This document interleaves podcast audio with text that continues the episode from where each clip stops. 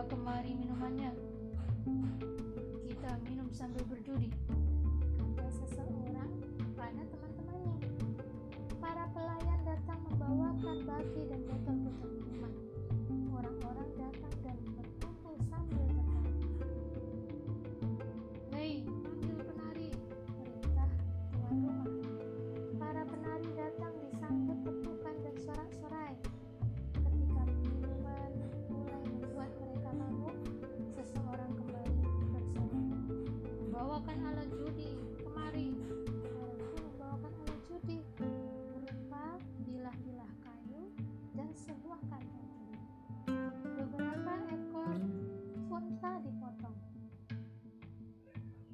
Yang kalah berjudi harus membayar unta-unta tersebut. Adik-adik tersayang, selain berjudi dengan memotong unta, mereka juga berjudi dengan bermacam-macam cara. Demikianlah, minum sambil berjudi adalah kebiasaan yang amat digemari oleh bangsa Arab saat itu. Bahkan Nabi setelah Nabi Muhammad SAW mengajarkan Islam, masih banyak para pemeluk baru agama ini yang masih suka meminum arak sampai turunlah perintah Allah Subhanahu wa taala yang berangsur-angsur mengharamkan orang meminum minuman keras. Selain berjudi dan minum arak, apalagi yang dilakukan orang dari masa jahiliyah? Ya, mereka juga merampok gitu ya. Adik-adik tersayang, mencuri dan merampok saat itu adalah hal yang biasa. Hanya sebagian kecil saja orang yang tidak pernah melakukannya. Perampok pun bukan cuma mengincar harta dan benda, tetapi juga orang yang dirampok. Perampok biasa menjadikan orang-orang yang telah dirampoknya menjadi tawanan dan budak pilihan. Saat itu perilaku bangsa Arab amat kejam sampai melewati batas keprikemanusiaan. Anak-anak perempuan sendiri mereka bunuh.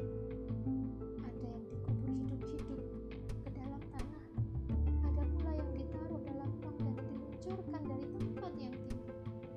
Mereka malu jika mempunyai anak perempuan. Mereka juga suka menyiksa binatang.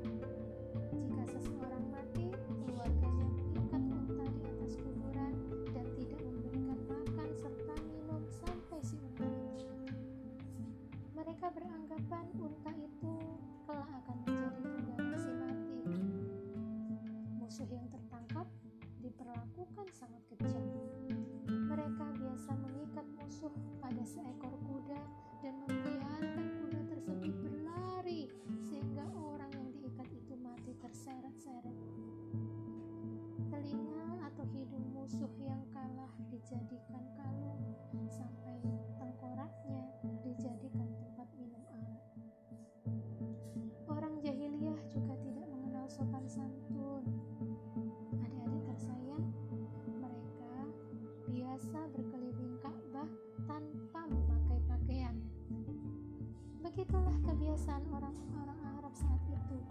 Adik-adik tersayang, mereka adalah bangsa yang maju perdagangannya, pandai membuat perkakas, membuat roti, ahli astronomi, serta mahir bersair. Namun, mereka juga mempunyai banyak kebiasaan. Alhamdulillah, kesempatan sore ini sampai sini dulu ya berkisahnya. Semoga pekan depan Umi Dian bisa menyapa kalian semua dari Rumah Peradaban SNC Surabaya tepat waktu ya. Insya Allah sebagai gantinya akan saya bacakan satu kisah lagi yang ada di